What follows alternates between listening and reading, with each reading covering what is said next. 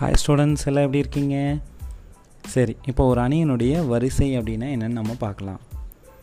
ஒரு அணி ஏ ஆனது எம் நிறைகள் மற்றும் என் நிரல்களை பெற்றிருந்தால் எம் பை என் என்பது அந்த அணியின் வரிசை அல்லது பரிமாணம் எனப்படும்.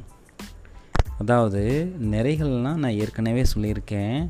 ஒரு அணியில் உறுப்புகளின் கிடைமட்ட வரிசையை தான் நம்ம என்ன சொல்லுவோம்னா நிறைகள்னு சொல்லுவோம். செங்குத்து வரிசையை தான் நம்ம என்ன சொல்லுவோம்னா நிரல்கள்னு சொல்லுவோம். இங்கே நிறைகளை நம்ம எம்மனும் நிரல்களை என்னன்னு நம்ம எடுத்துக்கிறோம். திரும்ப சொல்கிறேன் ஒரு அணி ஏ ஆனது எம் நிறைகள் மற்றும் என் நிரல்களை பெற்றிருந்தால் எம் பை என் என்பது அந்த அணியின் வரிசை அல்லது பரிமாணம் எனப்படும். okay?